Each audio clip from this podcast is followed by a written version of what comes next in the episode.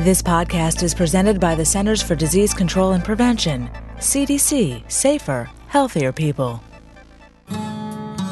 Diabetes is the number one cause of vision loss in working age Americans, but in most cases, blindness from diabetic retinopathy is preventable.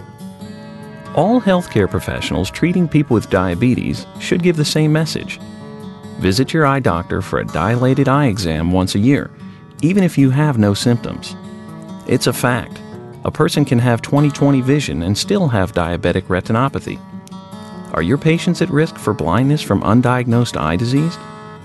Without a dilated eye exam by an optometrist or ophthalmologist, you just won't know.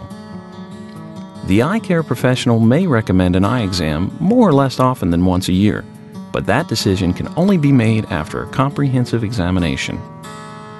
The National Diabetes Education Program, or NDEP, has information and free educational materials for healthcare professionals and for people with diabetes.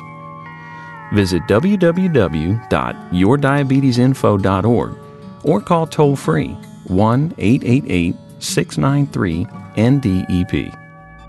For the most accurate health information, visit www.cdc.gov